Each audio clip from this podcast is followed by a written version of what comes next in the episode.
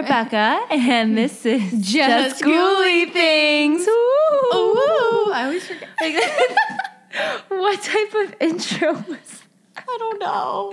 You like gave up partway through? Oh yeah, I, I I don't know. I like clocked out. I was like, you know what? Let's let Rebecca. We just we did a lot of research for this episode. insane. a lot, a lot. Um, we got a lot of suggestions from you guys this past week, but we decided to go a little different route this time and talk about cults. Yay, my favorite. Yes.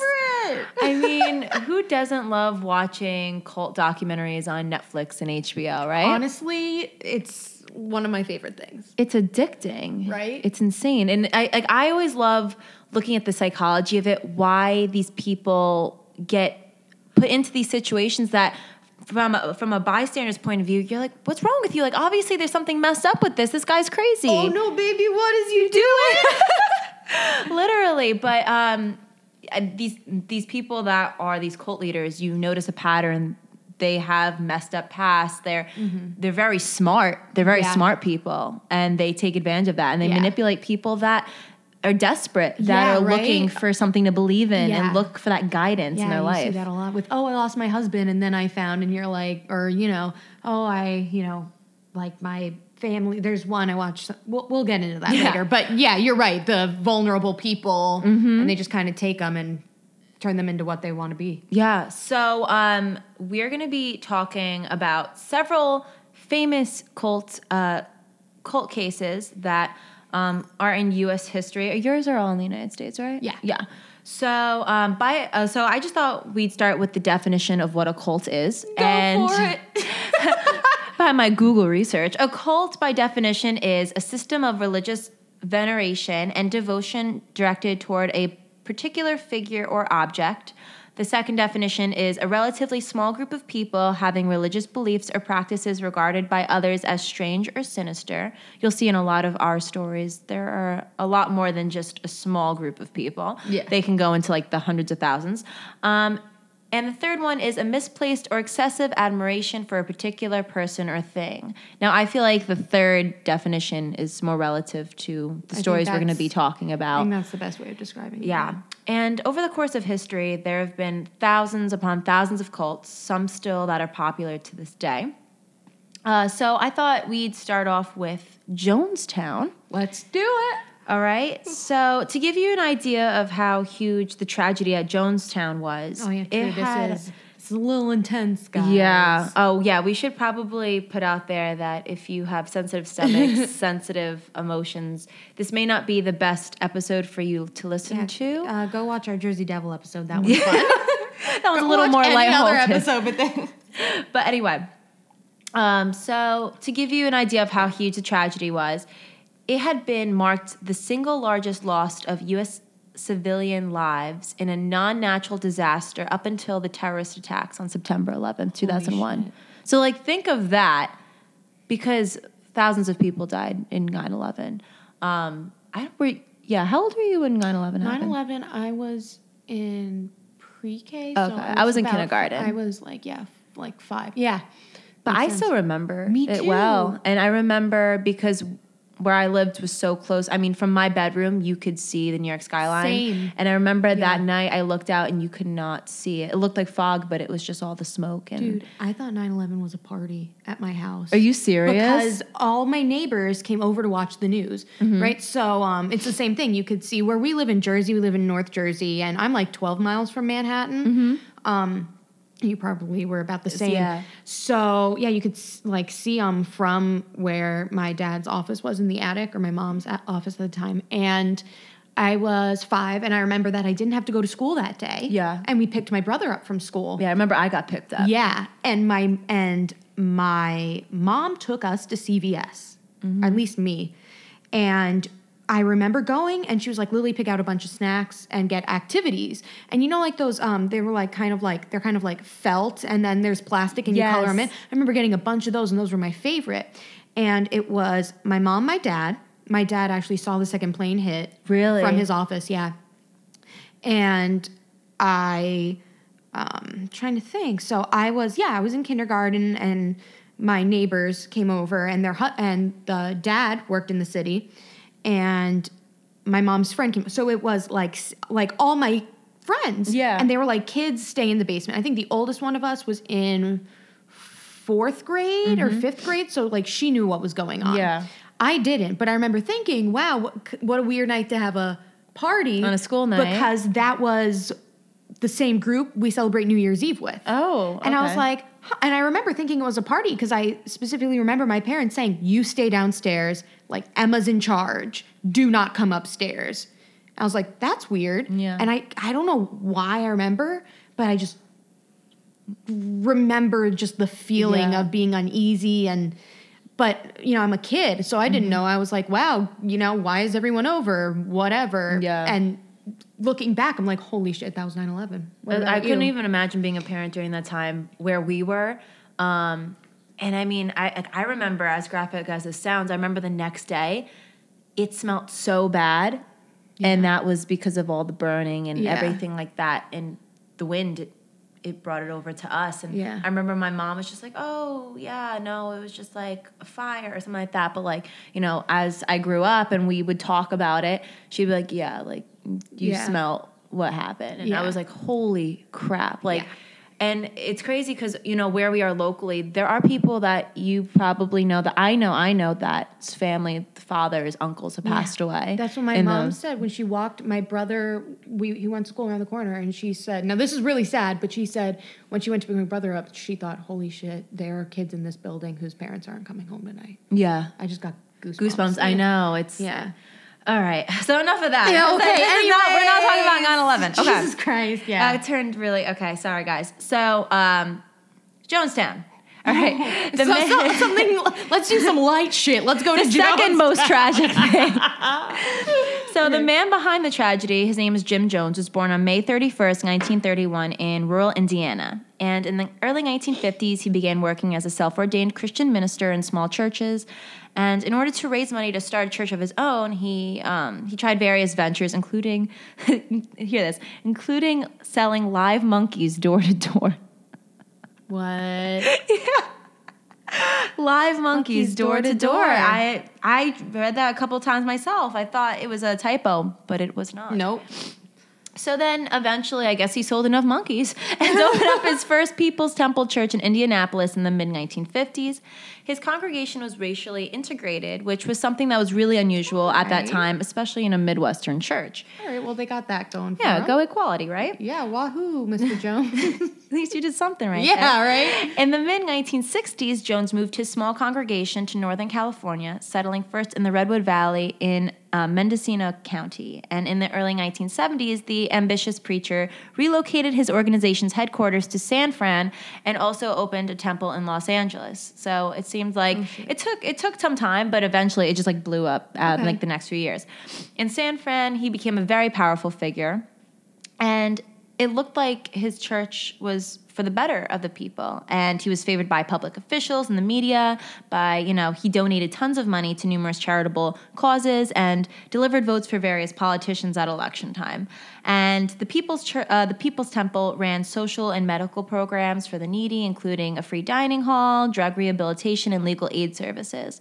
So it looked like a legit church, like what a church is supposed to be Yeah. meant for. That's how you. That's how you draw them in. Yeah. You know what I mean? Because if you're like, oh, we're all gonna move away and like, you know, drink poison, like, come on in. You know, you gotta have the. You got to have a good. That's a fake pull. friend. That's like the one girl in high school who was really nice, and then she'd like put you down. Like, oh, don't worry, someone will like you one day. Like that's Jim Jones. Wow, that seems really personal. No comment. okay, keep going. All right. Jones' message of social equality and racial justice attracted a diverse group of followers, including idealistic young people who wanted to do something mean- meaningful with their lives. And as Jones' congregation grew, it um, estimates the member size at 20,000. Negative reports began to surface about the man um, referred to as father by his followers. Former members describe being forced to give up their belongings, homes, and like other things that may be beneficial to the church and to him. And they even took custody of their children. Like the church took custody Yeah. of these people's children, and they were they told of being um, they were told of being subjected to beatings and um, said Jones staged fake cancer healings. So, faced with all this unflattering media attention and investigation, uh, Jones got extremely paranoid and often wore dark sunglasses and traveled with bodyguards, and mm-hmm. then invited his congregation to move with him to Guyana, where he promised them they would build a socialist utopia in 1974. So by then, 1977, Jones and more than 1,000 temple members moved to Guyana. However, Jonestown did not turn out to be the paradise their leader had promised. So the temple members worked long days in the fields and were subjected to harsh punishments if they questioned Jones' authority. Their passports um, were taken so they couldn't leave, and medications were confiscated, and they were plagued by mosquitoes and tropical diseases. Armed guards patrolled the jungle compound, and their letters and phone calls were censored. So people from in the outside world really had no idea what was going on in this. I mean, I can't even imagine how scary that is for them, or if these people at this point even knew what was really going on because they were so brainwashed yeah. by this guy.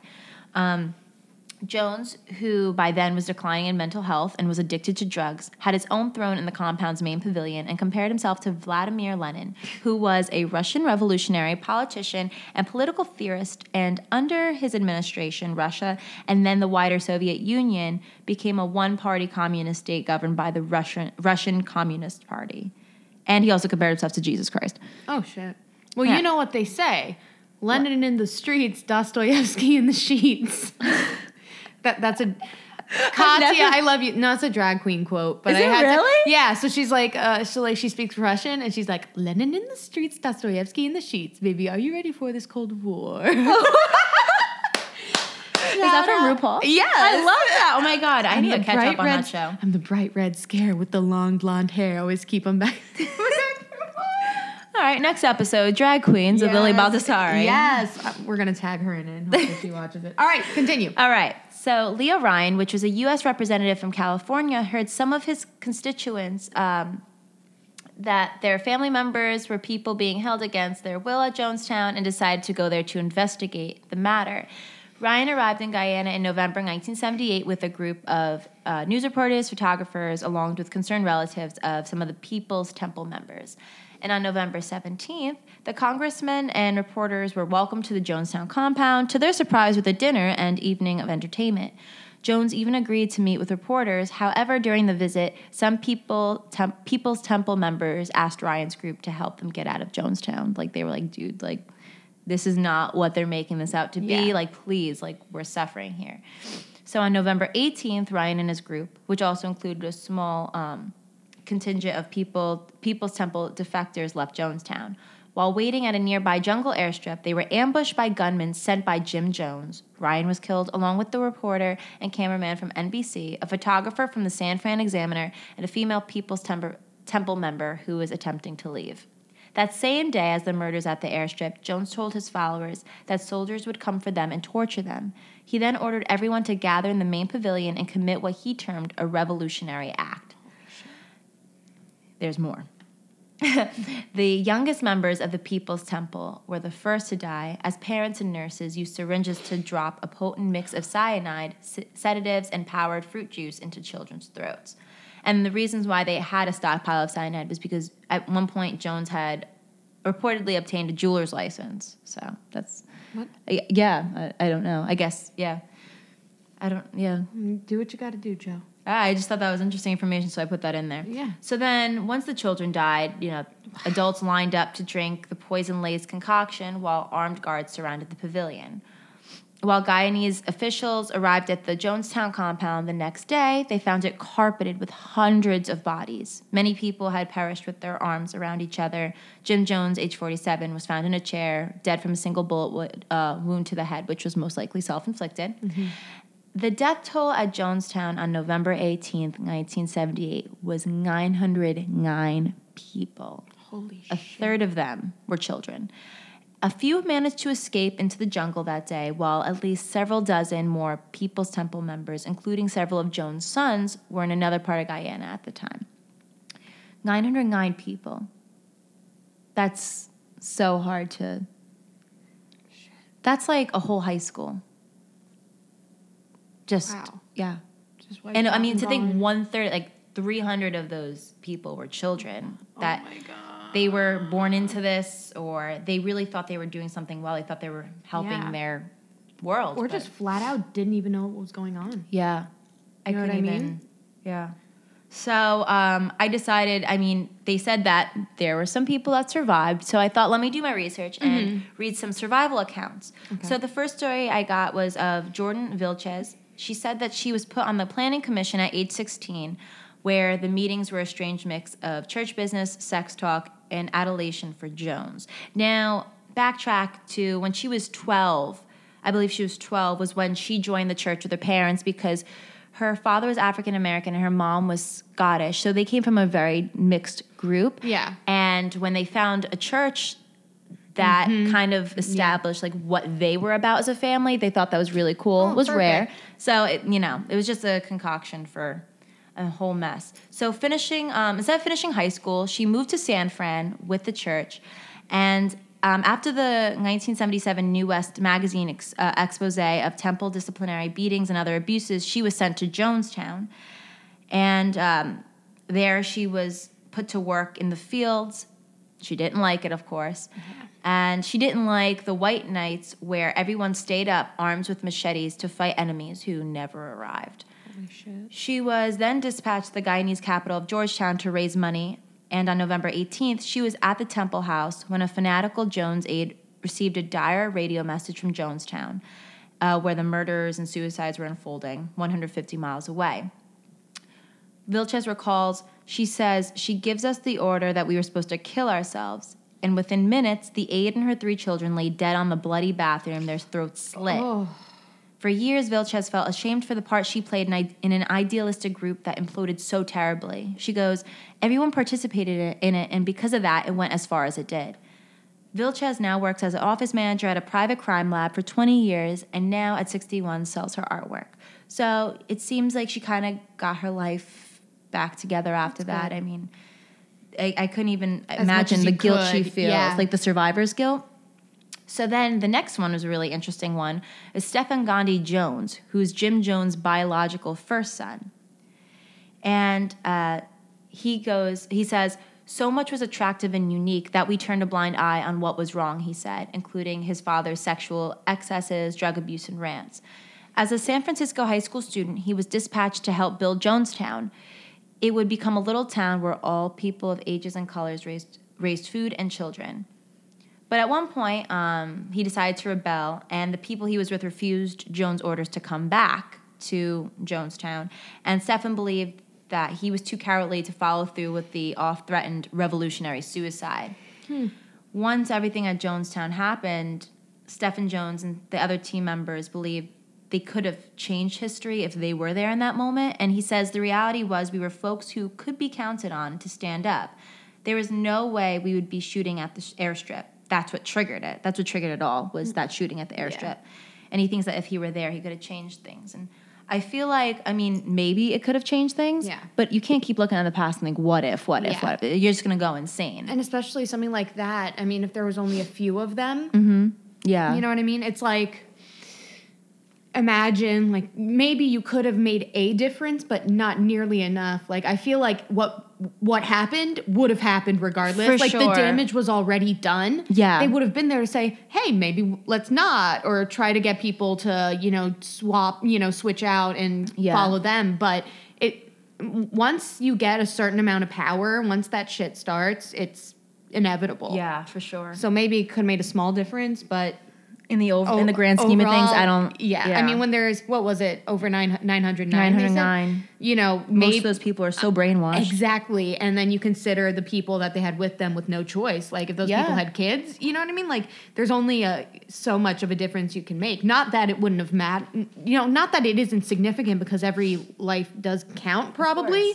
But when you look at the numbers, I mean, it wouldn't have been a hundred. Yeah, you know I just I mean? think the point is just like you can't you can't look back. You can only take what's happened in your past and lead a better future for yourself and for his family, which now he has three daughters, age Okay. 16, 25, and 29, and works in office furniture installation. He says that people often ask him, How can you ever be proud of your father? And he just says, I just have to love him and forgive him. So there's that. And then the last story I have is of Eugene Smith. Mm-hmm. He was 18 and running the temple construction crew when the church sanctioned him to marry a very talented 16 year old singer, Ollie.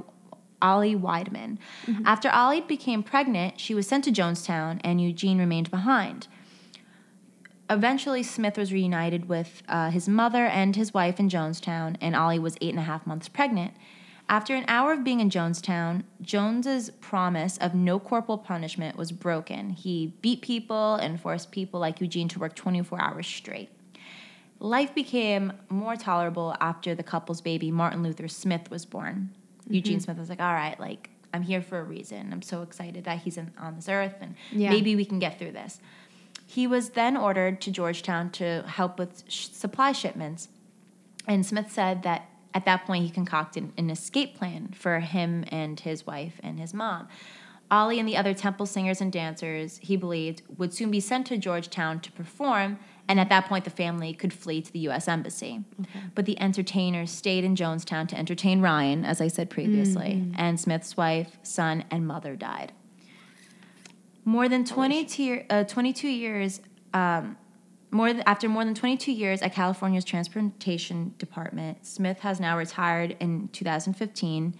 Um, he's like 61 years old, 62 years old. He's never remarried, and Martin Luther Smith was his only child.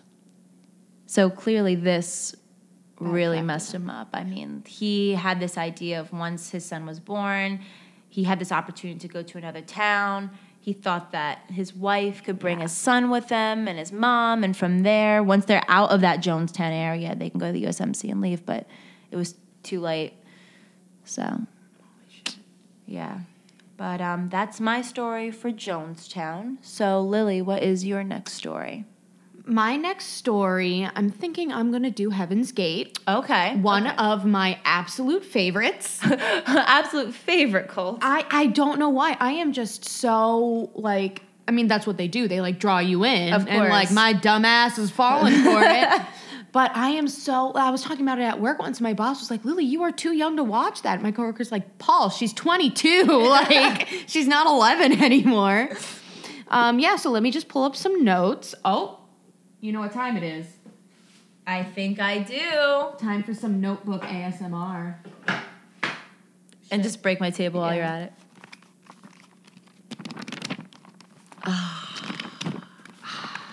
All right. Like fresh water. it's like a waterfall. All right, so Heaven's Gate was uh, founded by a man named Marshall Applewhite and a woman named Bonnie Nettles. So Marshall Applewhite was the son of a Presbyterian minister. And in the 70s, they began the, you know, church and like, you know, uh, their following and everything. And Applewhite later recalled that he had known Nettles for a long time and that what had happened was they met in a past life. Oh. Yeah, she said that their meeting had been foretold to her by extraterrestrials. Huh. Yeah. So they pondered the life of Saint Francis Assisi or Assisi, I'm not sure. Oh, Assisi, yeah. Uh, yeah. Um, and read works by authors including Helena Blatav. Blavatsky. I read this ahead of time too. R.D. Laing and Richard Bach.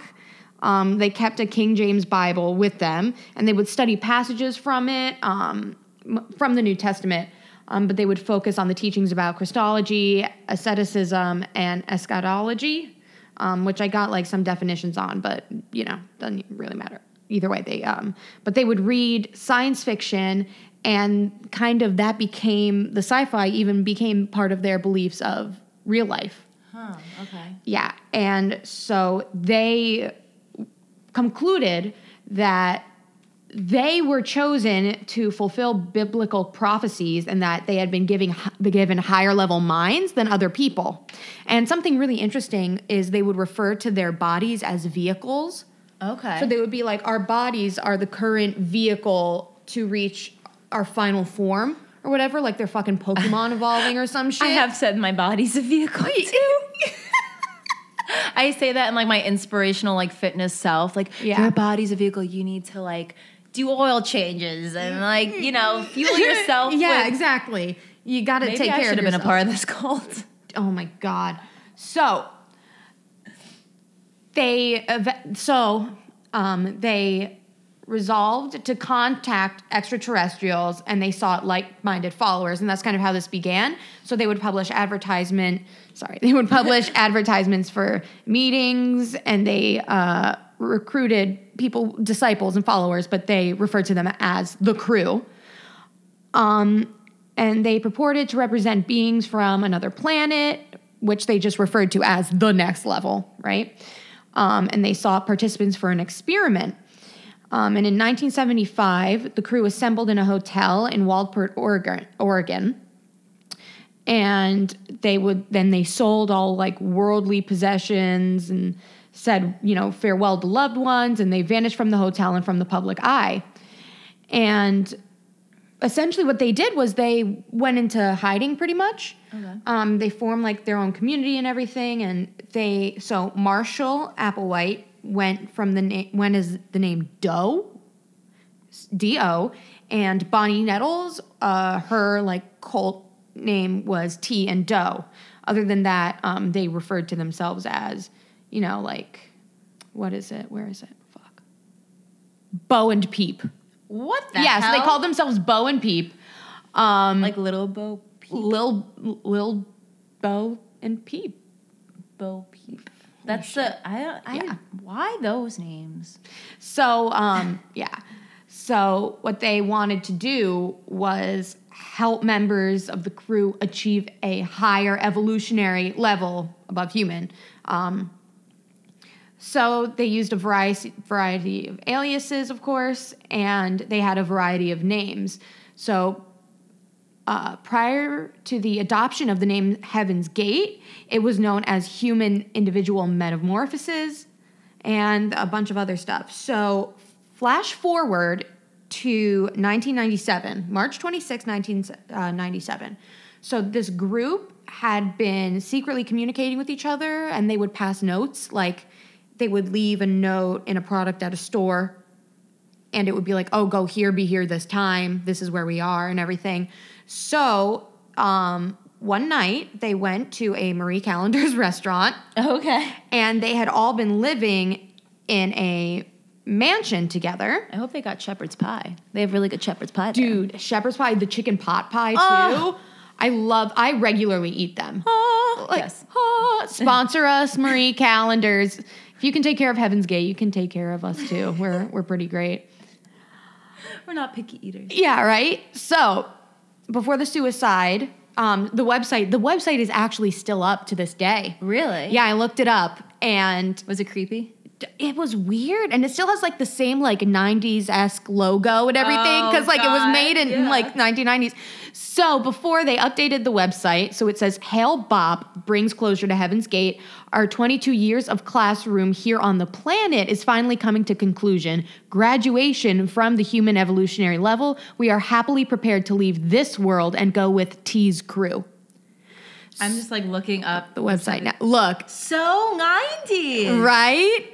So they what, definitely thought they were cool with that like little pop. Yeah, exactly. No, so uh, what they also had was they believed that the Hale-Bopp comet was coming. It was going to destroy Earth. The only way out was to leave their vehicles uh-huh. and graduate with Ti and Do. And you can watch videos online of um, Do, right, the male leader, um, kind of explaining what's going to happen, and he like does not blink. I watched some of them. I had to stop that creepy? Yeah, I was like getting ready before work and I like threw it on to just kind of like see what happened. I'm just like doing my makeup and shit and looking for my highlighter and I just like look up and he's just staring me dead in the eyes. Like it was fucking insane. Yeah. And he looks and he doesn't blink and he talks very, you know, matter of fact and like in a weird an odd tone, kind of explaining, you know, the purpose and everything. And you can also watch like testimonials from members of the crew. Yeah. Um, and they gave them, they took completely different names. So they joined, and again, like we were saying earlier, there was, there tends to be a pattern of taking people who are lost or don't know what to do with themselves or have recently lost someone, uh-huh. and they uh-huh. kind of draw them in. Yeah. So that they think, oh, this is what I'm going to do, right? They're Take almost like a yeah, they're almost like a blank slate looking for something. They're like, oh, here, this is you know, this is our purpose. It could be yours too. Yeah. This should be yours. So they they like shaved their head. They all have short hair. They all wore like rather plain clothes, and they just kind of lived in a community. And the names, two of the names that I found, it was just like random. Like you took like a spoon of alphabet soup and then put the letters together and made a name. We have Custody, Q S T O D Y, and Sorority, S R R O D Y. Custody, Karodi, oh. I don't know why that came up in my head, but alphabet Custody. soup brought me back to my childhood, and I just thought, why not have a little fun with the cult names? Yeah, why not? So they're te- so they had a list of um, techniques to enter the next level. So it says here, um, according to Heaven's Gate, once the individual had perfected himself through the process, which is like, you know, just preparing, and they all cut their hands, they all looked very similar. Um, there were four methods to enter or graduate to the next level physical pickup into the Telah T E L A H spa- spacecraft and transfer to a next level body aboard the craft. So um, in this version, um, it's called like just like a UFO version of the Rapture, which is an alien spacecraft which would descend to Earth, kind of like what we spoke of in our last episode. Uh-huh. Check out our last episode on UFOs. UFO, hell no. UFO, hell no. UFO, no, she better don't. Which is, oh no, she better don't is another drag queen um, mention. Drag queens and cults. That'll be this episode. this episode in honor of RuPaul's Drag Race. Um, so, you know, they would collect Applewhite nettles and their followers, and then their human bodies would be transformed through a biological and chemical process, and they would become these perfected beings ready for the next level of, you know, life or whatever. They also said that natural death, accidental death, or death from random violence, and it says here the graduating soul leaves the human container um, to a perfected next level body. So you pass away, but your soul transfers and lives on. Okay. Which is That seems more logical. and also kind of peaceful. Yeah. So some people who were who might have lost someone tragically thought, okay, well, you know, should I die tragically as well, or someone I know, we can fo- be these followers and we can go peacefully and move on to the next level, and you know, maybe have another like a second round, a second shot at life, or a third, depending on how many lives they thought they had before. yeah. Um, so yeah, that was one. And then there also was outside persecution that leads to death. So um, there were events following. Um, there were events following uh, Randy Weaver and Ruby Ridge, um, who we can just post some information on. Um, Applewhite was afraid that the American government would murder the members of Heaven's Gate Okay. because they were not um, super welcome in the U.S. Shockingly, Okay. um, and of course, like the most famous one and the one that was, you know, really acted upon was the willful exit from the body in a dignified manner. So near the end, Applewhite had a revelation that um, they may have to abandon their human bodies and achieve the next level, just as Jesus had done. So they believed they were following Jesus' path. And March 22nd and 23rd, 39 of the members committed suicide and what they thought graduated. Yeah. So when you watch the news coverage and look into it, they rented a 9,200 square foot mansion located near um, 18341 Colina Norte, which was later changed. Um, and it was in a gated community of upscale homes, and it was really nice. So, what they did was they were fa- they all wore matching sweatsuits Okay. and put the same blankets over them. Um, it says the adherents between the ages of 26 and 72 are believed to have died in three groups over three successive days, with remaining participants cleaning up after each group's what? death. So they Yeah. would clean up the other people's Yeah. bodies, knowing that that would be them next. Mm-hmm. So then who cleaned up the third group of people's bodies? Like if this, I guess were they thought, there. yeah, Yeah. I don't know. Like that's a problem for the next round of Heaven's Gate, right? So, but yeah, so they all go out. They all had, I believe, iced tea. Um, but all 39 were dressed in identical black shirts and sweatpants, brand new black and white Nike Decades athletic shoes, and armband patches that said Heaven's Gate away team. Oh God. Mm-hmm. Yeah. Um, and they were, you know, all, all covered up in, you know, matching blankets. They were in, they put them in bunk beds. So the, it, it wasn't a super scary, you know, like they, you know, it wasn't a violent, you know, suicide. It was a mass suicide. And what it was was it was phenobarbital, which is just a type of medication, mixed with applesauce, and they washed it all down with vodka. Oh shit. Yeah, and then um, some of them, I don't believe it's official that all of them, but some of them did put plastic bags around their heads um, after ingesting it to really induce the asphyxiation and kind of expedite the process. Yeah. So authorities found the dead lying neatly in their bunk beds, faces and torsos covered by a square purple cloth. And they each member was carrying a five dollar bill and three quarters in their pockets. And the five dollar bill was said to cover vagrancy fines while members were out on jobs, and the quarters were to make phone calls, like at a payphone or something. Oh. Yeah, so they were all found. Um here I go with um again. I like Rebecca can do this thing where she pauses and knows exactly where she is. And I go to scroll and I'm like and I just like lose my place. It's My, my biggest thing is saying like. Oh yeah, so I love the word like. I, I do um a lot. Um We'll make a drinking d- game out of the next episode. yes. Let's get our listeners litty titty. Liddy titty. um, so among the dead, so a lot of people who had been lost, you know, or gone missing or on the down low were found in that way. Um, and among the dead was Thomas Nichols, who was the brother of the actress Nichelle Nichols, who played the role of Uhura or Uhura. I don't know. I don't know the show, but on the original Star Trek series.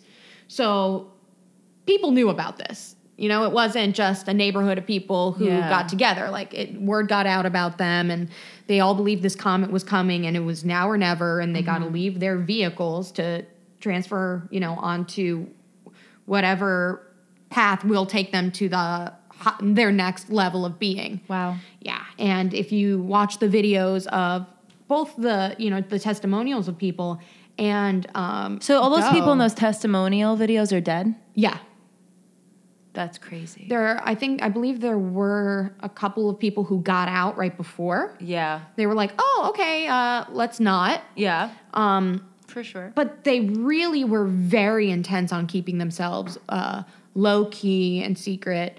Um, and I was watching something where they would pass notes, like leave mail in like a shrub on the street, and they'd be like, okay, like you know, send like quistodi or sorority or lobotomy or some shit, you know, to this spot. And but yeah, so they all went out, had a dinner, a nice last dinner, their last supper. Last supper. Oh my god, that's crazy. Oh. And yeah, so that's um, that's pretty much it for Heaven's Gate. They had to bring like re- there were so many bodies, they had to bring like refrigerated trucks to pick them up. Wow. Mm-hmm. I wonder like if they had normal funerals and they were buried in the cemeteries and stuff. Yeah, or- I'm sure it. I'm sure it Yeah, depends. it depends on like the religion Yeah. or the families or whatever. That's crazy. Yeah. What'd be interesting is if they wrote wills. Yeah, like if they made Did wills they? to see what. Yeah. Because I mean, it wasn't. It wasn't like these people were 12, 13. They said ranged from 26 to 72. So they were, you know, they were Yeah. older. They were they were settled in. Yeah. They, Yeah. they were adults. Yeah. Wow. Okay. So my story is on the Children of God. It was founded by David Berg and started in 1968 and is still currently going on. This cult's still happening here. All right. And the roots of the family can be traced back to the counterculture movement of the late 1960s. Many young adults called flower children or hippies left the middle class life of their families of origin and saw a simpler lifestyle in the form of communal life in Southern California. Out of this hippie movement came a loosely connected group of evangelical Christian organizations collectively known as the Jesus People, which were described Nice. as a diverse collection of pastors, street pe- preachers, oddballs, and intellectuals all trying to communicate the gospel to the counterculture. I wonder if they all attended Coachella. Yeah. The original Coachella. wow. So Berg began. Um, Berg is the uh, founder. He began his professional life as a evangelist for the Christian and Missionary Alliance in 1964. He became the leader of a Teen Challenge chapter in Huntington Beach, California in 1967. Teen Challenge was a youth ministry of the Assemblies of God denomination. He then separated the members, uh, he separated the group from the National Teen Challenge organization in 1968 and renamed it the Light Club. Members of the Light Club were called Light Clubbers. Many flower children were encouraged by rock music and free peanut butter sandwiches to spend some time in the coffee house. That would pull me in. Yeah, is this rock the music is- and peanut butter is- sandwiches? Are these the people who introduced the frame, the phrase "flower child," or was it already a thing? And I, kind I of think they the they were just flower children. Okay. They're like flower children hippies. Like it was already a thing. Yeah. and it wasn't like oh, children of God, let's call them flower child. Like it was yeah, a thing. Okay. yeah. Um, and some evangelized other hippies, a few on a full time basis. Berg received a revelation from God in 1969 that a disastrous earthquake was about to hit California, and because part of the state and cause part of the, part of the state to slide into the ocean. They always say that's going to happen. Yeah, apparently my brother told me like California moves like after every earthquake like three inches away from Earth every Does it? year. Fucking know. It's pre- it pretty much should be its own like country at this point, I Yeah, guess. Who knows? So he led the group out of Huntington Beach to wander through the American Southwest for eight months. And during that time, they changed their name to the Children of God. The earthquake never materialized as Berg prophesied. Hmm. Also in 1969, Berg became a polygamist by marrying a second wife named Maria. He based this decision on passages from the Old Testament which permitted multiple wives. He received revelations from God identifying himself as the end time prophet who would play a major role in the second coming, which is the long anticipated return of the earth uh, to earth of Jesus Christ. New members were encouraged to sever all contact with their families of origin, to donate almost their entire possessions to the group, and to become full time evangelists. Their parents were justifiably concerned about the status, future, and safety of their adult children. But, you know, they're adults, they can do what they want, mm-hmm. you know, and they're so mind washed from this guy that it doesn't even, none of that matters to them. All that matters is being a part of this community. Yeah, and again, going into it, it's not, it's not super. You know, we're gonna, you know, it's it doesn't seem super violent. Yeah. You know, which And- gets gets a lot. Yeah, mm-hmm. and I think also in the beginning of this religion, there wasn't social media where people mm-hmm. could, you know, talk about this stuff and really get other people's accounts be like, this doesn't add up, this isn't Yeah. right, and try to spread awareness. Ooh, I can't see, wait to see what happens now with social media. Mm. Yeah. Riveting. Okay, sorry. So, David Berg, now called himself Moses David, first attempted to disperse the membership among many communes called um, colonies throughout the United States. He later prophesied that a comet would hit the United States and destroy all life. This motivated the group to organize the Great Escape, an exodus whereby almost all of the members left the US and settled in various countries in Europe, South America, India, and Australia. So now this allowed his community to be all over the world. So now everyone, everyone has some sort of influence from the children of God. It's pretty smart on his part. Um, in 1976, Berg encouraged the women members of the group to engage in flirty fishing. this term was based on Jesus' injunction, "Follow me, and I will make you fishers of men," which was in Matthew 4:19. Oh. So, women members were urged to go into bars and befriend men, and they were expected to seduce potential male converts if necessary to in order um, to encourage them towards a religious conversion and memberships in the organization. Wait, that's so funny. Really quick, because my cousin refers to like flirting with a guy as reeling him in. There she'll be go. like, so I reel, and she does even like the little motion. if you're listening to this, Francesca, shout out. She'll be like, cha-cha reels him in, and she does a little reeling in motion. Oh man, she did go to Catholic school. Maybe, that, maybe that's where that comes from. I'm texting her later. The Children of God was reorganized as the Family of Love in 1977 after some abuses of authority were revealed among the leadership. Their organizational name was later shortened to The Family. I love how their their uh, their resolution every time these cults get into a scandal is let's just change the name and no one will catch on. Yeah, Like can't find us now. We're still the horrible cult we were when we were the other name, but maybe people just will forget if we just, a change our name. makeover. It's a facelift for the cult. Glow up. I swear, like your ex. I swear I've changed. That's so true. yeah, right. All right. So then Berg introduced sexual sharing, which is a free, this is really fucked up, which is free consensual sexual activity among the membership. But this is the super fucked up part. The free expression of sexuality, including fornication, adultery, lesbianism, though not male homosexuality, and incest were not just permitted but encouraged. And also, this is the most fucked up part. According to according to previous members, this group opposed anti-pedophilia laws, saying having sex with children was not only permitted but also a divine right. Holy shit. And they said that like, I mean, this could start from the age of 2 or 3. oh my Yeah. god. Super fucked up. Super fucked up. Holy wow. Yeah, so for this one too, I also looked at survivor accounts, and one that stood out to me was of Verity Carter. She's now 38 years old, and she says that she was abused from the age of four by members of the Children of God cult, including her own father. So, as well as sexual abuse, she says that she was repeatedly beaten and whipped for the smallest of transgressions. And she says it became hell on earth for anyone born into it. She also said it happened a step at the, a step at a time, and many of the adults did not see how extreme it was until it had gotten too late. She had no contact with the outside world. She did not have music or television or any other other culture. She had no idea how the world outside of their cult worked. Where was she living? Um, Does it say? she was actually um, in the UK. She was in the UK. Yeah. in the UK. Because this source was actually this uh, interview with her was written by the BBC. Gotcha. And she says that they received no formal education and they were just taught survival skills and how to keep secrets from the systemites in the outside world, especially co- uh, social workers that would come in and check on them. She then escaped at the age of 15, but said she suffered severe depression, suicidal thoughts, as well as nightmares and insomnia, which is understandable. And she said she had spent years on significant levels of drugs and alcohol to try to erase her past. She updated by saying her father left before her, um, and she says that he never acknowledges what abuse he did to her, which makes her super upset. Of course. And her mother remains in the cult, and she has not spoken to her, but she she talks to her siblings who are outside of the cult now. So Okay.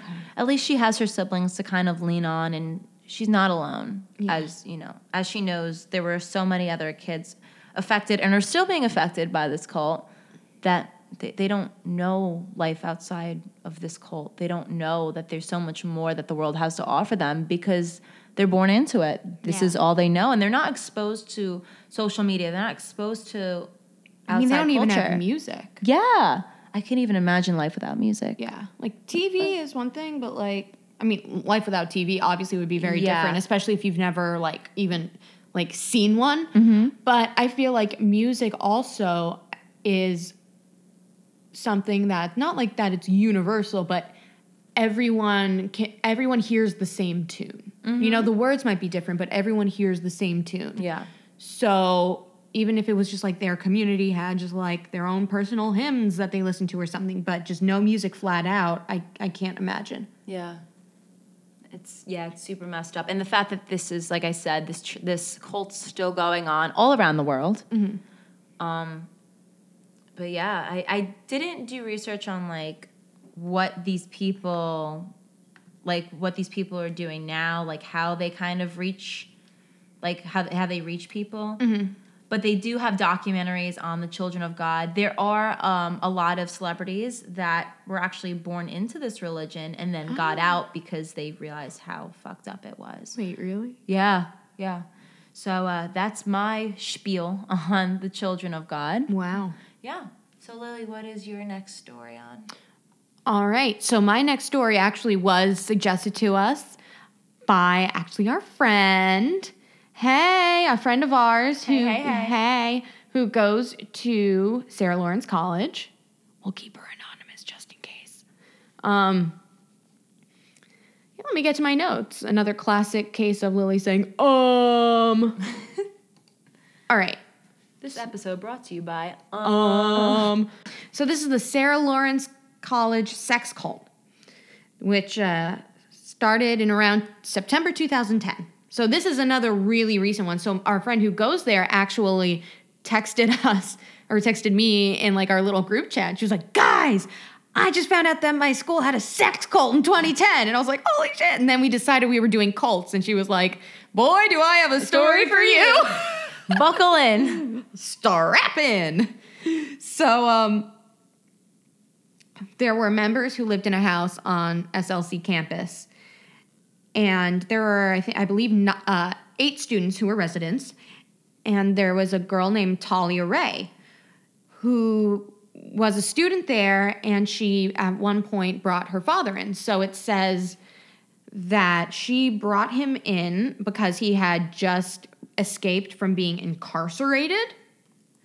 Yeah. Um, so he moved in during her sophomore year, um, within days of his release. Um, he, and he had been in prison for his heroic efforts to save the kids from their abusive mother, and he had been incarcerated for government corruption.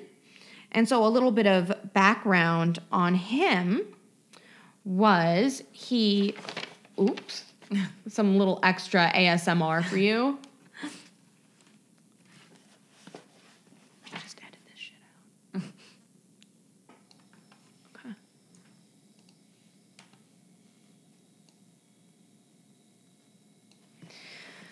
So, a little bit of background on him is he had worked on Wall Street in the early 80s and he had no degree, which is interesting. And He kind of, you know, worked his way up from there.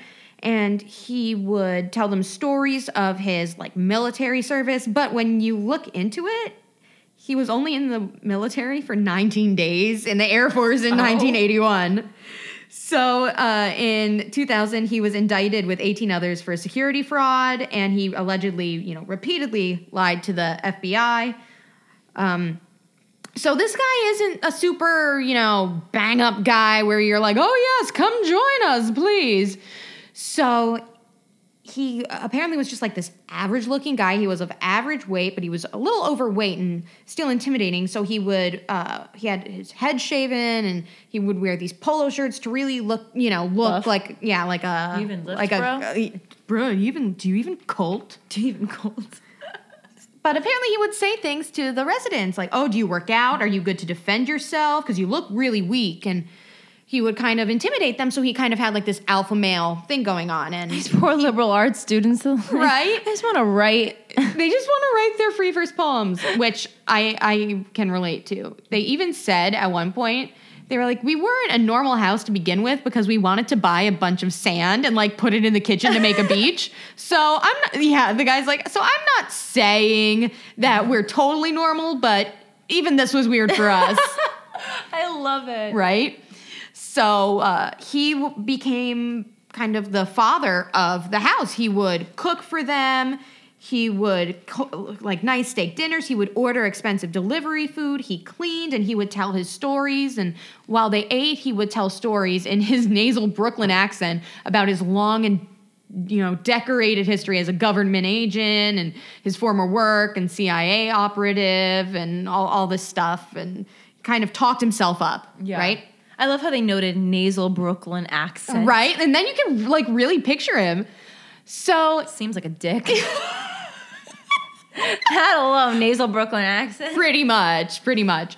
So he also would tell that he had these techniques to discipline the mind and training that he had received from the government. And eventually he began counseling some of uh, his daughter's roommates, including Isabella, who was his daughter's best friend. So she had gone through a breakup and seemed to take comfort in his company. And she says, you know, like, I'm 19, I was having a lot of difficulty making sense of things, I wasn't in a good place. And then she goes on to say, he started to help me kind of process and make sense of a lot of things that I just couldn't make sense of. And uh, another resident said that Isabella was pretty fragile. And in fact, a lot of people in that building were very fragile. Yeah. So clearly he knew what he was doing. Oh, for sure. Yeah. He um so this girl Isabella was one of the main people to really fall under his spell. Um again, uh, some background that they found on him is that people who knew, going back a little, Larry in the 90s said it was common for Larry to offer sex with his girlfriend. And he had a long, uh, t- long term girlfriend while he was married. Um, and he would offer sex with them to his friends and business associates. Oh, God. Yeah. And not doing what Larry wanted had consequences. So, according to one person, when his girlfriend tried to leave their relationship, Larry sent graphic pictures of her to her parents. And when a different girlfriend broke up with him, Larry purchased a GPS tracking device and, according to a police report, tried to get someone to attach it to her car. This guy's fucking nuts. Yeah. At least two associates of Larry's described witnessing situations in which they felt some of the women Larry lived with were being offered up for sexual purposes. So Ew. clearly, this guy had a kind of a sexual agenda going on, and so he goes in with these young kids who are all kind of confused. You know, they're they're young college students. They're Side learning. note, I think this guy has a small dick. I'm getting small dick energy from him. SDE. Sorry, I had to say it. So while ta- while Elizabeth while Isabella was going through the stuff and kind of seeing Larry for counseling, another uh, resident, Talia, her boyfriend at the time, says he remembers seeing Larry and Isabella reclining on Talia's bed, and Larry was stroking her hair, saying, you know, things like, "Nobody's going to hurt my baby girl." Ugh. And then apparently Larry was going to start sleeping in Isabella's room. And that was an arrangement that made Talia's boyfriend uncomfortable. And he said to the boyfriend, You know, you're acting like I'm going to be sleeping with her, but I'm going to be sleeping on the floor. She needs someone to help her. Oh, God. And at one point, Larry called Isabella's family. And according to her aunt, Larry told her that Isabella had been sexually abused as a child by a family friend, and that if Isabella were to go home for break, she might Oh commit suicide. God. So now Isabella's stuck with him, right? And she doesn't see anything. And uh, the friend's boyfriend goes on to say that he controlled every aspect of our lives. They moved into an apartment on the Upper East Side where he removed like locks and doorknobs from the doors, so there was no privacy, none at all.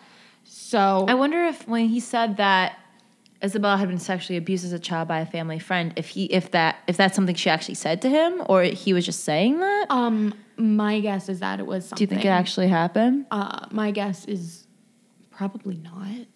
Oh, that's so messed up. Yeah. And the fact he has the balls to call her family when he's the one in the wrong Yeah. doing all this stuff. And he just has that he has that confidence in himself that he can manipulate. yeah, and the, the that much. entitlement and the yeah like oh i'm just gonna pull this off so they move in to this apartment on the upper east side and Tali's boyfriend says when we ate when we ate what we did and when we went to bed he was in control of all of that Wow. so Larry told Talia's boyfriend that he should stop taking his prescribed antipsychotic medication, which can be insane Yeah. for someone, especially you know weaning yourself off of one med, one type of med, and onto the other is one thing, and you know saying okay, like this isn't working for me, I'm going to cut down my doses. Doses, but something like an antipsychotic, just stopping is not healthy. Not only for the person taking them, but the people around them. Can't even imagine like the withdrawals and And like the side effects. the withdrawals, and then the going back to the behavior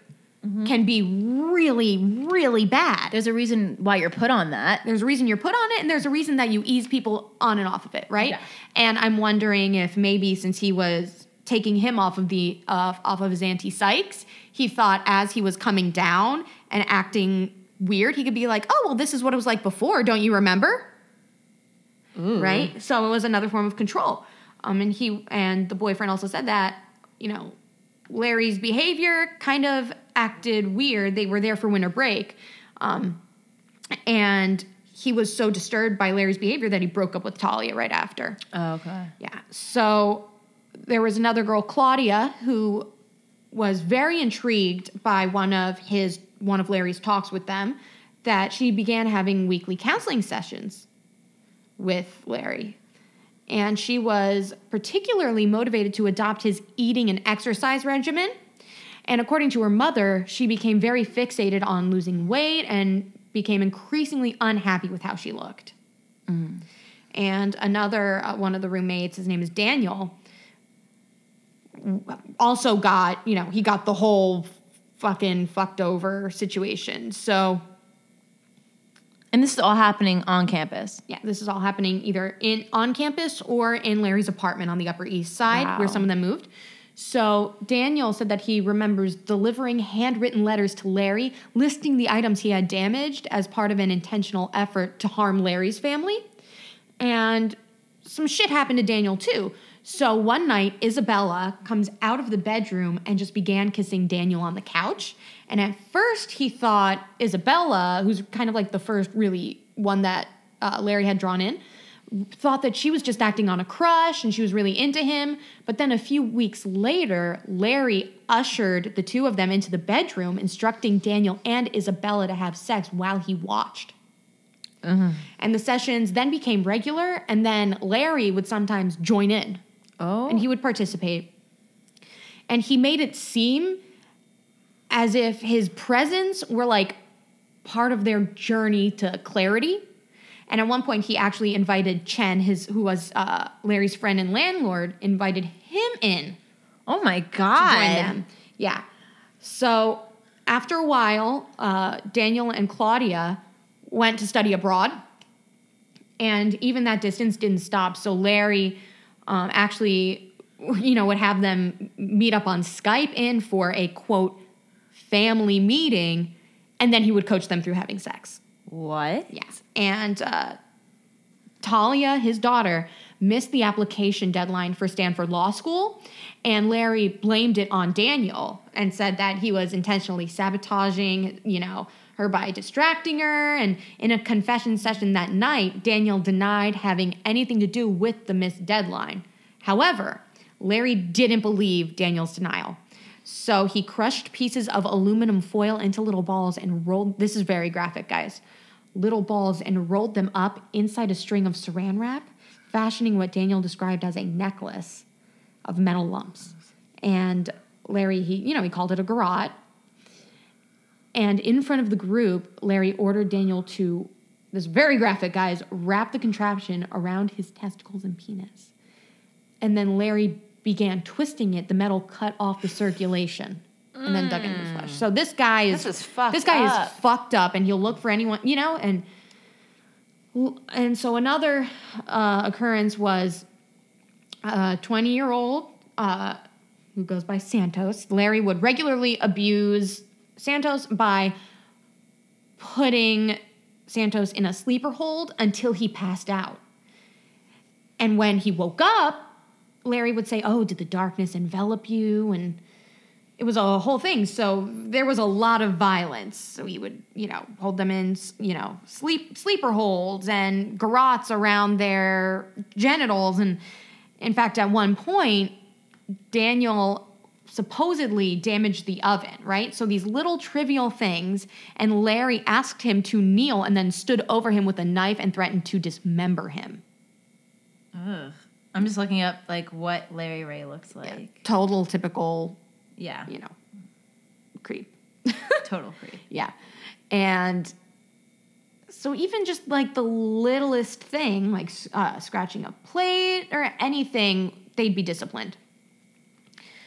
So Larry, of course, was sent to, you know, jail and all of this stuff, but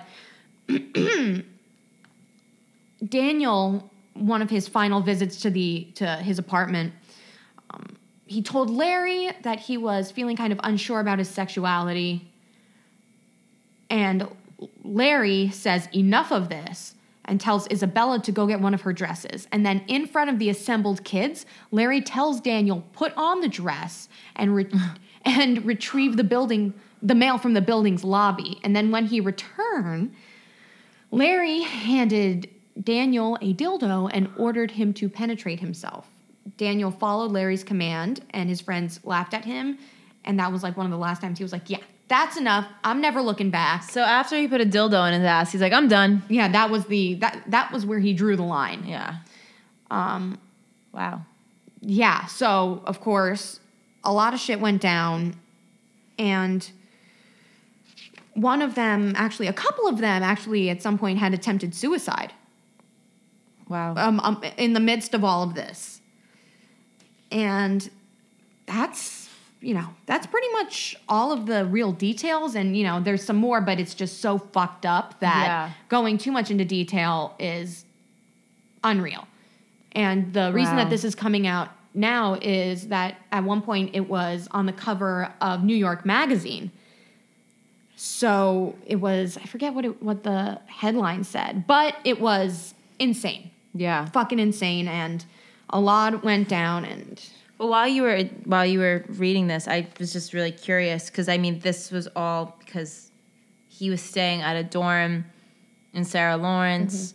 Um, which, when I read the article too, you know, they were saying, "Oh, we had no idea he was living on they kept campus." him. He was stuff." off the record, and Yeah. it was one of those things when people are so positive that of what they're doing is okay, no one questions it. Yeah, like uh I forget what it was, but if you ever want to just get into a building, literally I was talking to someone about this dress as a funny that since he had gotten the mail in the dress, but put on, you know, like a UPS or a USPS uniform and then say you have a delivery and they'll let you go anywhere. That's crazy. Or like a bag of like delivery food and act confused and they'll let you go anywhere in the building. wow. Yeah, so he was probably like, "Oh, visiting my daughter," and that was it. Yeah, because they're allowed to. You're allowed to visit your kids Yeah. at the school, and I just happened. I I was just curious about the girl and like Mm-hmm. where she's at now, and like I just happened to find her LinkedIn and stuff like that, and now she's in North Carolina. She's a paralegal. Good for her. Yeah, so I mean, like, I feel bad for her because what she probably has to go through now. Yeah. with the association of her father and That's terrible. she's at this yeah she's doing uh, she's a southern coalition for social justice so hopefully she's taking maybe the things that she went through in her life and she's doing something to help others Yeah, th- that could definitely be part of her um part of her motivation, yeah you know?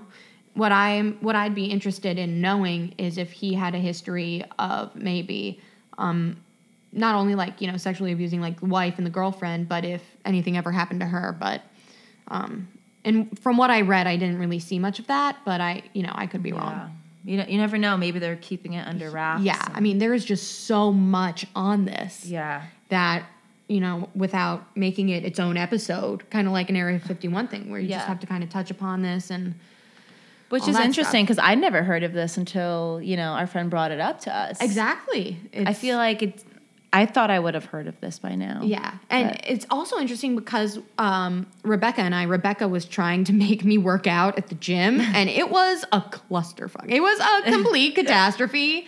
It was like almost sad. She's like oh just lift these five pound weights. And it was like terrible. Lily did a good job. I, a for effort i think. For sure. Yeah. you gotta start somewhere. Yeah, I, I got a treadmill and a bike and some weights at home, so I'll be where. Anyways, um, but while we were there, we were talking about how you know you knew you wanted to talk about Jonestown. I knew I wanted to talk about Heaven's Gate, and then we were thinking, you know, obviously we had this suggestion, which Mm-hmm. was awesome because we didn't want to just do things everyone else has heard about. Yeah. you know, because clearly people are listening to this podcast about cults. They've heard about these two things Yeah. most likely. So throwing in some, you know, what you have, which is still going on, and this recent, which this recent cult, which we hadn't heard about, is kind of cool to have like some more low key low key stuff that is still fucking nuts. Yeah. So with that being said, thank you guys so much for, you know, sending us your suggestions. And when you have stories, it doesn't have to be ghost stories. It can be conspiracy theories or stories about demons or ghosts or Guardian haunted- angels. guardian angels, reincarnation, mm-hmm. anything because we can use this information to have to create future episodes Yeah. and we want original content things that you know we can't just look up online you know it's great to cover popular stories Mm-hmm. but so many people have done that so when you send us unique stories like that like it really helps our podcast out and we really do appreciate it so Mm-hmm. thank you guys again um, i'm gonna take it away with the last uh, with the last story for this episode of cults and we're going to be talking about the Manson family. Now, originally, I was going to kind of lightly touch upon it, but once I was doing my research and I was like, I kind of want to cover most of what happened from start to finish. So the Manson family was a desert commune and cult formed in California in the late 1960s. It was led by Charles Manson, and Manson appeared to have borrowed philosophically from the Process Church of the Final Judgment, whose members believed Satan would become reconciled to Christ and they would come together at the end of the world to judge humanity. All right. So this group had consisted of approximately 100 um, followers who lived an unconventional lifestyle with habitual use of hallucinogenic drugs. Most of the group members were young women from middle class backgrounds, many of whom were radically uh, radicalized by Manson's teachings and drawn by hippie culture and communal living. Manson taught his followers that they were the reincarnation of the original Christians and that the Romans were the establishment. He strongly implied that he was Christ, and he often told a story envisioning himself on the cross with the nails in his feet and hands. So I can't even imagine like how people were like on these crazy drugs and this guy's telling you, "Oh yeah, like I, you know, I'm like Christ and I had my hands and feet nailed." And like, "Yeah, okay, if cool. you say so." Rad, dude. Dude, if they got, could you imagine them like watching QVC? You're like, you need this mixer, and they're like, I'll take one in every color. It's perfect to mix the blood of my victims or some shit. I don't know. All right, foreshadowing for There- the future. yeah, right? So, um, Manson. Uh, okay, let's say. Oh yeah. So Manson taught his followers that they were the reincarnation of the original Christians, and that the Romans were the establishment. And he strongly implied that he was Christ. And oh fuck, I just re- repeated that whole thing. Okay. Sometime around 1967, he began to use the alias Charles Willis Manson. He often said it very slowly. Charles Will is man's son. Trippy, right? Implying that his will was the same as that of the Son of Man. Really quick, that Mm-hmm. reminds me, and I knew this when I said it the first time. Okay, for all my Harry Potter fans out there, that, that the Charles Will is man's son reminds me of in, I think it's, uh, I think it's the second movie when I could be wrong. Maybe it's the first. I don't know. When um, he finds Tom Riddle's notebook and it says Mm. Tom Mar- Marvolo Riddle, and then the letters switch around and it says I am Lord Voldemort. That was mind blowing. Yeah. Mind blowing. Yeah. So, Manson's powerful manipulation allowed him opportunities to work with greats like Dennis Wilson of the Beach Boys, where they worked on music together, and the Manson family lived on Wilson's property. Wilson ended up paying like $100,000 in medical, uh, including things like medical bills for the women to treat their gonorrhea and Okay. fixing his uninsured cars due to people in the house wrecking it. So I guess after all of those bills, he's like, I'm tired of paying for this. He kicked him out, and they moved to Spahn's or Spahn's Movie Ranch. And the women were servants to George Spahn for free stay, so they'd have sex with him. Um, he had really poor eyesight, so they'd kind of be like his seeing eye women. Okay. Yeah. So Gotta do what you then, do sometimes. yeah. Um, and especially in California, Yeah, rent is right. not cheap. so they then, at one point, moved to the Myers Barker's ranch. And I guess the property originally was like one of the followers' families' properties. And then Barker was given a golden album of the Beach Boys by Manson, which he had gotten from Wilson at one point. So they were just able, he was able to finesse his way to all these properties and get it for free. And yeah, it was he was living the life. And after listening to the Beatles, Manson explained to his family around a campfire on New Year's Eve that the social turmoil he had been predicting had also, had also been predicted by the Beatles. And the White Album songs he declared told it all, although in code. And in fact, he maintained, get this, that the album was directed at the family, an elect group that was being instructed to preserve the worthy from the impending disaster. Oh, okay. Yes. No offense, but this album's about me. Is that what you think? Uh, well, you know what? I like to think that about um, every Shawn Mendes song. I like to think he sings about me. Not Cody Simpson? We'll post that picture t- Oh. uh, today, Throwback Thursday. Oh my God, yes. Oh my God. We- We'll tell you guys about our obsession with Cody Simpson in another episode. Rebecca in the picture looks exactly the same, and I look like a gremlin. Like, it's not fair. Thank you for nothing, genetics. All right. All anyway. right. The family moved to a canary yellow home in Canoga Park, which Manson called the Yellow Submarine, which is another Beatles reference, and their family members prepared for the impending apocalypse, which around the campfire Manson had termed Helter Skelter. I love how I think you're looking up the picture. You're putting the Oh, picture absolutely. up now. Oh my God. All right. So uh, then by February 1969, Man- uh, Manson's vision was complete, and the family created an album whose songs, as subtle as those of the Beatles, would trigger the predicted chaos. He believed that ghastly murders of whites by blacks would be met with retaliation, and a split between racist and non racist whites would yield white self annihilation. Blacks' triumphs, as it were, would merely precede their being ruled by the family. The family would ride out the conflict in the bottomless pit, which was a secret city beneath Death Valley. Mm-hmm. Of course. Yeah. So then the Manson family were involved in crimes, including first the Crowe shooting, which was um, the victim was Bernard Lots of Papa Crowe. Lots a- of Lots of Papa. Papa Crowe. And he was an African American drug dealer. And I guess Crowe had responded with a threat to wipe out everyone at Spahn Ranch because he had been defrauded by them. And Manson then countered on July 1st, 1969, by shooting Crowe at his Hollywood apartment. Okay. Then the next was the Hinman murder. And Manson had believed that Gary Allen Hinman, who was a music teacher and a PhD student at UCLA, was wealthy. And Manson employed some of his followers to convince Hinman to join the family so that he can, you know, take over mm-hmm. some of his stuff, like stocks and properties. But after not cooperating, Hinman was then held hostage for two days, during which Manson showed up with a sword to slash his ear. and after that, a member stabbed Hinman to death on Manson's instruction. And I think the one that stabbed him was Tex Watson.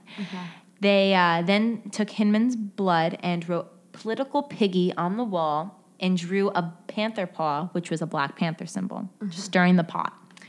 So the next one I'm going to tell you about is one of the most famous murders in U.S. history, which is the murders of Tate, Sebring, Folger, Parent, and Frykowski. So on August 8th, 1969, Tex Watson had uh, was ordered to drive family members Susan, Susan Atkins, Linda Kasabian, and Patricia Krenwinkel to Melcher's former home at 150. It's actually one. What is that number? 10050 Cielo Drive in Los Angeles and kill everyone there. The family members proceeded to kill the five people that were there, which included actress Sharon Tate, who was five months pregnant and her unborn child was killed, Jay Sebring, Abigail Folger, and Wojciech Frykowski and, Par- and Stephen Parent. Atkins wrote pig and blood on the front door as they left. The murders created a nationwide sensation. So that happened August 8th, 1969. Then, August 9th of 1969, six family members, which were included Tex Watson, Susan Atkins, Linda Kasabian, Patricia Krenwinkel, Leslie Van, Hu- Van Houten, Van, Van, Hou- Van Houten, Houten, think. Van Houten, Steve, and Steve Clem Grogan uh, drove out on Manson's orders.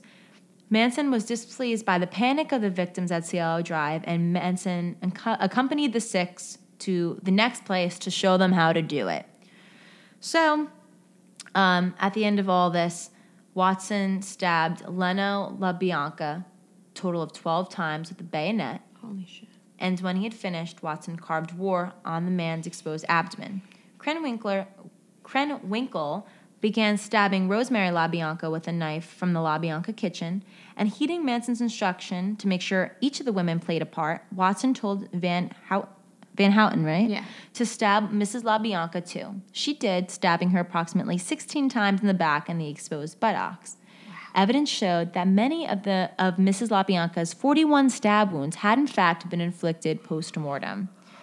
Oh, that's crazy. I mean, that's just That's just overkill. So while Watson cleared off the bayonet and showered, Krenwinkel wrote "Rise" and "Death to Pigs" on the walls and "Helter Skelter" on the refrigerator door, all in La Bianca's blood.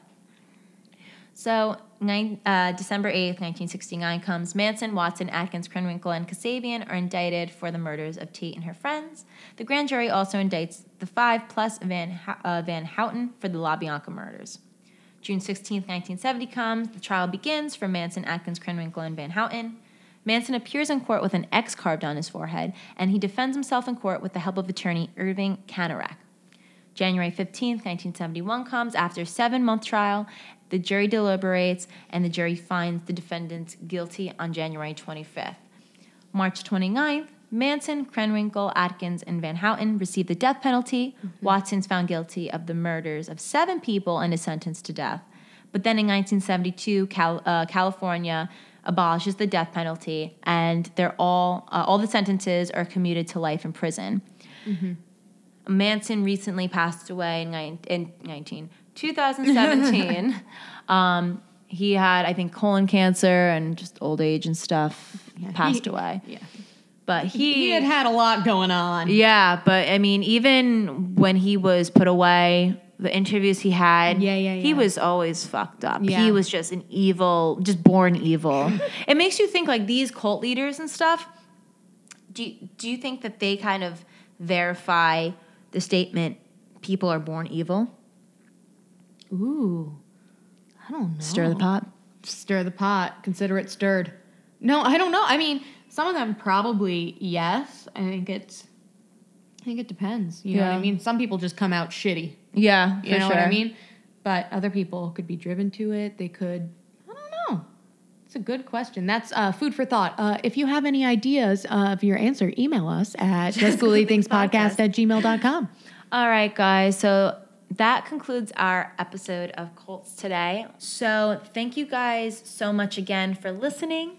If you have any stories, it could be of cults. You know, we will touch upon that again at some point down the line if it's something that's high in demand. If you have ghost stories, stories of reincarnation, anything, email us. Guardian angels. Guardian angels. Premonition. Yes, yes. Please email us at justghoulythings podcast at gmail.com. Almost at dot com again, just as a website.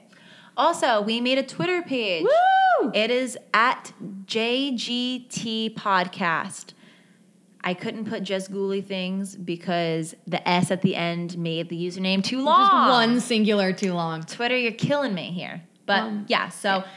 if you want, follow us there. We'll follow you back. Follow us on Instagram at Just Ghouly Things Podcast. We'll follow you back there. Check out the Facebook page, and I will link the Twitter to the Facebook page For as well. Sure. In yeah. case, yeah we uh, we want you guys to engage with us. You, we want you to talk to us, tell us your stories, talk to other people that listen to our podcast, and you know share ideas and share stories. We want to be a safe community for everyone to talk about their experiences. Woohoo! So on that note, we will talk to you guys next week. Goodbye.